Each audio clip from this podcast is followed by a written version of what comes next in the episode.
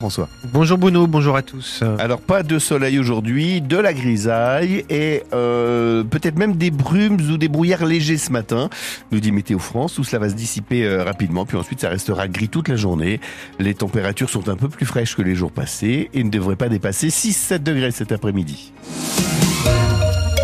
Et on commence par la vedette, l'incontournable de ce week-end d'épiphanie, la galette des rois. Des galettes qui sont en vente chez les boulangers depuis déjà quelques jours et certains boulangers rivalisent d'originalité dans le choix des fèves. Dans le Loiret, Ludovic Jouot, qui tient la boulangerie La Cerise sur le gâteau à Gidi, a fait fabriquer une série de fèves sur les villages de la Beauce, huit fèves en porcelaine, qui suscitent un certain engouement, comme a pu le constater Lydie Lahaye. Reportage. Bonjour, euh, je vais vous prendre une galette euh, à la pomme, s'il vous plaît. Pomme caramel ou nature et bien sûr frangipane, les galettes se vendent bien. C'est sympa, ça nous change de Disney et autres figurines, donc euh, c'est plus authentique, on va dire. Les fèves sont en porcelaine, fabriquées de manière artisanale. Elles représentent plusieurs villages. Un ensemble des petites communes avoisinantes Gidi, donc il y a Boulet-les-Bars, Sougy, Huêtre, Brissy, qui est-ce que j'ai oublié encore C'est Capucine, la fille de Ludovic Jouot, qui complète la liste. La boulangerie Gidi, Sercotte. Laquelle tu préfères? Moi Gidi, la boulangerie Gidi. C'est la plus belle? Oui. Pour ce projet, Ludovic Jouot a consulté les différents maires qui ont joué le jeu en lui envoyant des photos. En fait, je voulais remercier les Beaucerons euh, en leur faisant une fève à leur effigie. Et ces fèves, elles font la joie des collectionneurs comme René, venu exprès de Chingy. Je vais en prendre une série parce que c'est des fèves particulières vu que ça représente un petit peu la région. Vous êtes une grande collectionneuse, vous Oui. en avez combien? Ah ça je sais pas, je compte plus, j'en ai beaucoup trop. Quand on collectionne les fèves, On est fabif- fabophile.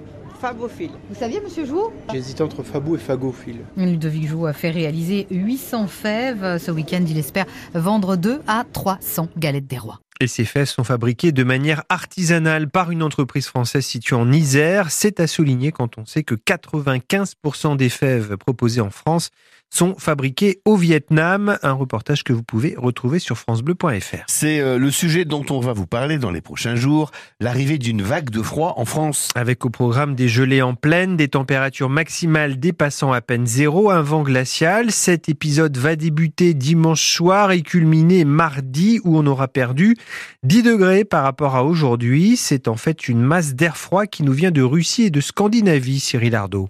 Une vague de froid venue du nord-est et qui va faire dégringoler le mercure. À Strasbourg, moins 5 degrés sont attendus. Ce sera moins 4 à Paris. Et même dans des zones où il fait généralement très doux, ça se rafraîchira. Pas plus de 5 à 10 degrés, par exemple, près de la Méditerranée. Dans certaines vallées ou zones en altitude, il pourrait faire jusqu'à moins 20 la nuit, comme dans les combes du Jura.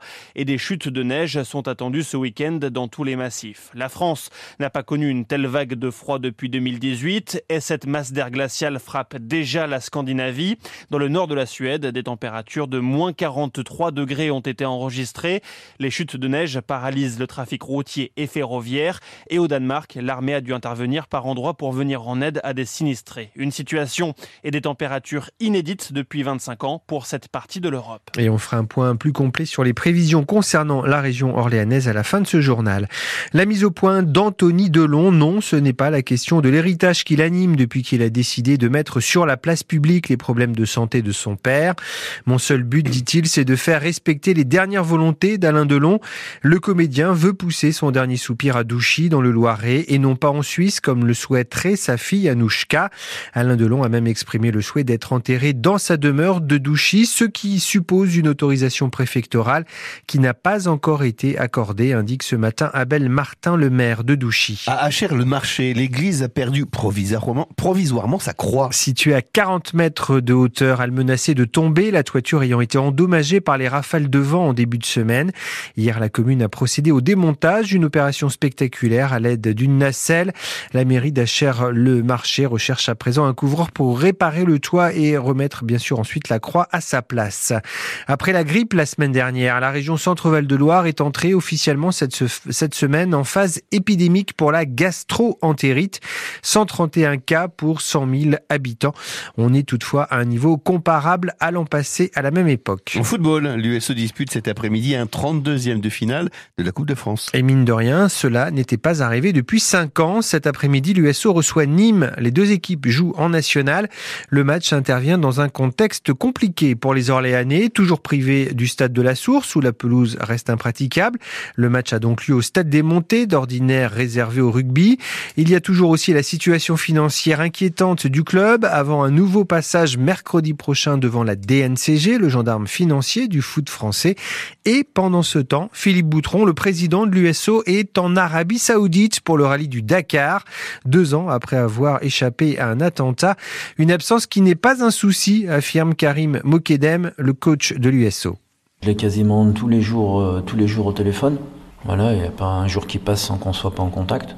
Moi, avec Philippe Boutron, j'ai trouvé quelqu'un très très proche de moi pour le coup. Il essaye toujours de, me rassurer, c'est un vrai soutien. Donc j'ai prévu de suivre son parcours. Lui va nous suivre de très près aussi.